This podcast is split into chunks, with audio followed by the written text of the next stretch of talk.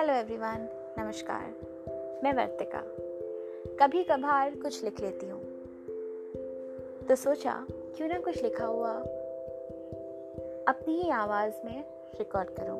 और मुझे ये एक माध्यम मिला है अपनी लिखे हुए शब्दों को अपनी ही आवाज़ में पेश करने का। तो उम्मीद करती हूँ कि आप लोगों को पसंद आएगा और आप मुझे ज़रूर बताइएगा जहाँ भी कमी लगे, ताकि मैं अपने आप को सुधार सकूँ, ग्रो कर सकूँ। तो बहुत बहुत शुक्रिया, बने रहिएगा साथ।